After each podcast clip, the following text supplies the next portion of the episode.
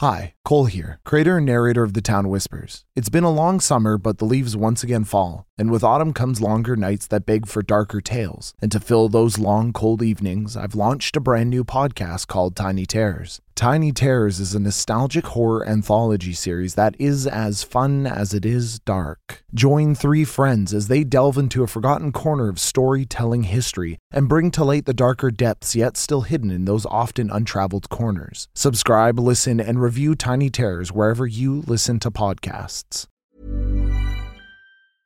Ready to pop the question? The jewelers at BlueNile.com have got sparkle down to a science with beautiful lab grown diamonds worthy of your most brilliant moments. Their lab grown diamonds are independently graded and guaranteed identical to natural diamonds, and they're ready to ship to your door. Go to BlueNile.com and use promo code LISTEN to get $50 off your purchase of $500 or more. That's code LISTEN at BlueNile.com for $50 off. BlueNile.com code LISTEN. The Town Whispers is a narrative horror podcast that will tell the many stories hidden behind the rain and the fog and the trees of a town called the Fort. But while all the townsfolk are sleeping soundly, Reverend Albert is falling further and further away, and what awaits him is why. Listener discretion is advised.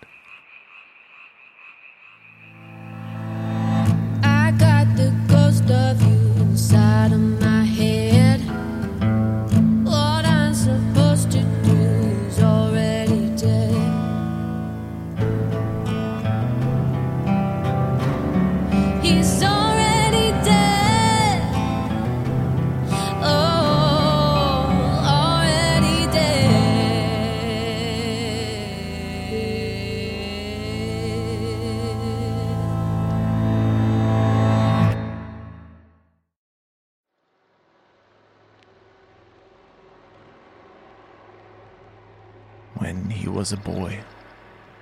Before the caves, before the man inside those caves, before the children he'd taken there, Albert was thought to be dumb and dull, the furthest thing from bright. But what others took as quiet confusion was, in fact, silent contemplation. The thoughts Albert had as a boy were simple, but they were profound profound for a child, a child with little concept of mortality. Laying in bed, relaxing his arms, relaxing his legs, slowing his breathing, and losing the worry of the day from his face, Albert lay there in bed, trying his best to separate himself from his body. Move, he'd tell his arms, trying not to think in words, but think in the electrical impulses that dictated twitching movements of his limbs. Move. Move, he urged his legs, once again doing his best to urge that electrical impulse down his spine and through his nerves to his toes and legs.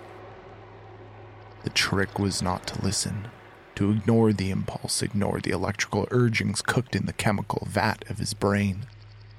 If so much as a toe or finger twitched, he would begin again resetting the ritual by spastically failing his limbs and shaking himself dramatically before letting his arms and legs and head rest once more heavy and artificially lifeless. Command the legs to move. Command the arms to move. Command the eyes to open. Ignore. Ignore. Ignore. If he had an itch, he could not scratch it. If he was in discomfort, he couldn't correct his position, not so much as a single twitch, voluntary or otherwise, was allowed. Every night after Bart's passing, he performed the ritual. Every night he would repeat it until he felt as if his mind was well and truly disconnected from his body. All to be closer to his brother all to know what nothing was like, all out of an all too mature and dark curiosity. His fathers, his teachers, neighbors, and those who sat near him at church the few times he had gone as a child. None would have regarded him as smart or thoughtful or capable of such existential practices. And if they had known, fewer still would have understood what it was he was trying to do. Those nights so long ago, fully consumed by that childish ritual of becoming nothing and all that work for a brief moment, like a flash, in which he could sense the enormity of it, the totality of the nothing that surrounded all of the things which he knew and were corporeal. For a flash, he could feel it creeping in before he jolted upright in bed. A physical understanding of his place in the universe before it became too much. It made his heart skip a beat and the breath catch in his throat.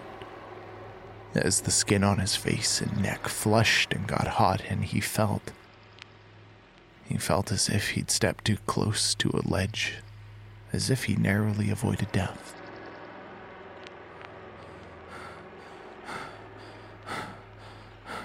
Half laughing, half gasping for breath filling his lungs to prove to himself he had not sunk too far into it all. Albert as a child would rub his eyes, feeling overwhelmed and exhausted by the exertion of it before falling backwards a moment later and falling deeply into a dreamless sleep.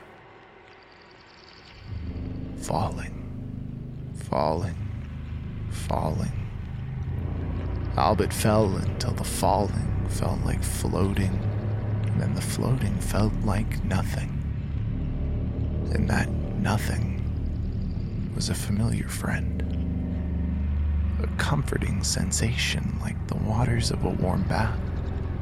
To a man who'd spent so many nights drinking from that fountain of not being as a child. Comfort was the comfort of being dispossessed from being, and it was comfortable, and it was caring, and it felt natural and right. Reverend Albert was finally where a piece of him had yearned to be since he was a boy. And it was warm. It was encompassing. It was claustrophobic. It was smothering. It was consuming.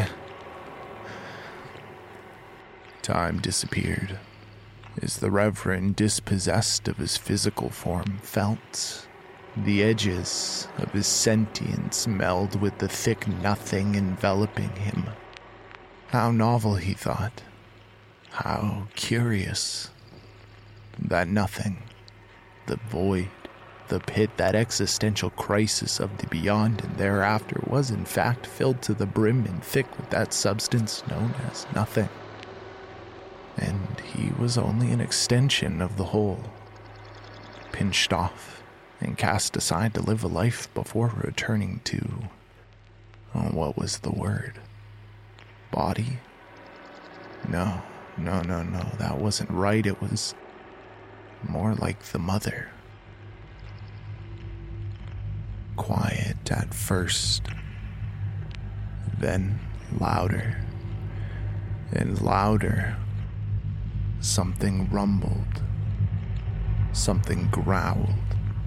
And for the first time in what could have been moments or millennia, Reverend Albert felt human emotion and remembered himself. He remembered what terror was as the sense of being watched crept into his limbs. Stare until the dark stares back. Stare now and stare forever. God, the words. They played in his mind over and over. And as his sense of self returned, as he began to fear for his self preservation, the sense of being watched or witnessed grew ever more pervasive and intrusive. Ridiculous, he told himself. There was nothing only dark, only empty space filled with a thick and viscous absence of all other substance. No. No, there was something. Something watching him. And what grumbled, and what rumbled, what growled like grinding, turning icebergs. What was that noise? God help him. What swam through that insidious ink? What predatory force circled him? His eyes, wide in terror, unblinking, darting about, looking for anything to anchor themselves to, whether a beacon of safety or the source of that creeping, chilling sense of being watched. God damn it, just let his eyes find something. The all encompassing pitch began to twist the wires in Reverend Albert's mind as all the bits of him began to ache and fear and the confusion began to choke him. What could it be? Was he being witnessed by God?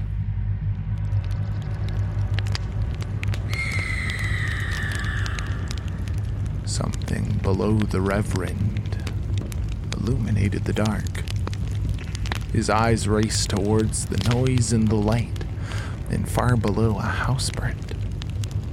It felt so small and far away, as if some hand hewn toy that had been chucked into the embers of a dying hearth and its dry and whittled edges had burst into flames. It was an old house, the beams and shingles dry with age. The flames burnt brilliantly, dazzling, dizzying, like staring into the sun and spinning about round and round and round. God, the flames licked and flickered their singeing serpentine tongues so high above the crumbling structure, and Reverend Albert was so intensely determined in reading the language they spoke, so focused on their patterns that he almost missed the shrill screams like unearthly sirens that mingled violently, harmonizing with the popping and sizzling of the burning home. It was close enough that he could feel the warmth of it thaw his toes, and yet far enough away that it seemed unreal and inconsequential. People didn't live in that toy house. It didn't hold the memories and lives of generations. It was just a lone burning bush, all alone, in a desolate and lonely wasteland, and it had things to tell him. If only the screams would stop muddling the message. Would you shut up? His protests were aimless, but to his surprise, the screams finally whimpered and withered away and with more amazement than he had sensed to muster, the Reverend was startled to find he was not only answered in silence, but in the return of the low, aching rumble in the dark. Slowly, he looked about, looked for the source of that sound. Reverend Albert looked around like the flames below him moved slowly as they ate piece by piece at the home. If only there were more light. If only the flames were closer. Then he might be able to see what groaned in the void. Well, that was odd. How peculiar. While Reverend Albert could not see the lumbering mechanisms or ancient ice debris which made the tremendous throaty rumble, he could see wrinkles in the dark.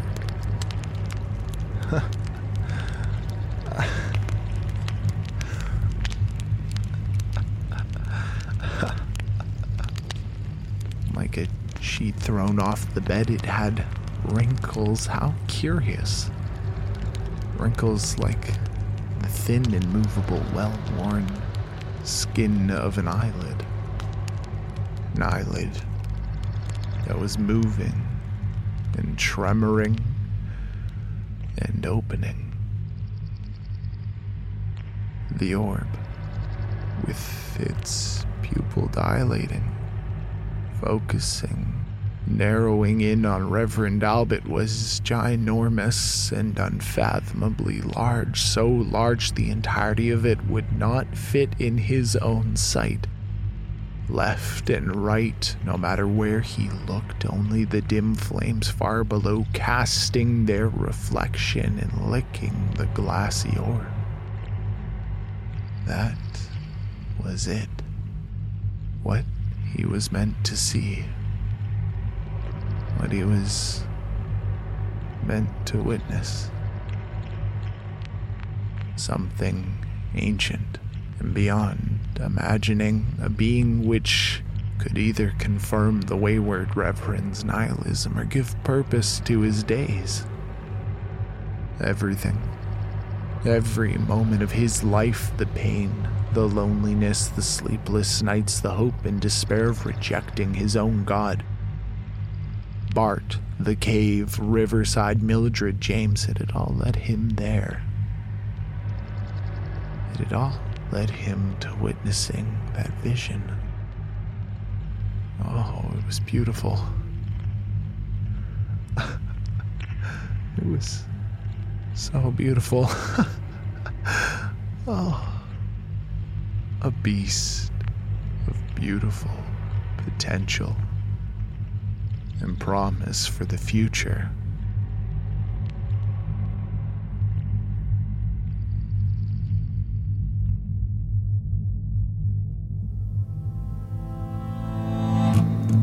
Today's episode was written and performed by Cole Weavers. Sound production and editing by Matt Black. Our theme song is by the ever wonderful Charlie P.S. The fort is built on secrets and shadows, on unspoken truths and the designs of the long shadows, whoever they may be. But it's also built on the support of its townsfolk would you like to support our tiny little monstrosity of a town by mending the roof of the church? Or keeping the doors of the sanatorium for the lost and unwanted open? Or perhaps you'd rather help build a mausoleum for the ones who will never die? In thanks for your support, and for only a few dollars a month, you'll receive episodes of The Town Whispers released early and forever ad free as well as exclusive short stories and one shots to expand your knowledge of what lays dormant and watching under the earth. Would you like to see, with your own frail eyes that can only see what can be imagined by the goodness of a heart drenched in humanity, by receiving digital rewards of the visual variety? All this and more will be revealed on our Patreon please consider joining us at www.patreon.com slash the town whispers. If you would like to support us in other ways, please consider following us on Facebook and Instagram and on Twitter at The Town Whispers, or by leaving a five star review wherever you listen to podcasts. For more information on the show, please head on over to www.thetownwhispers.com. Ghost of you inside of my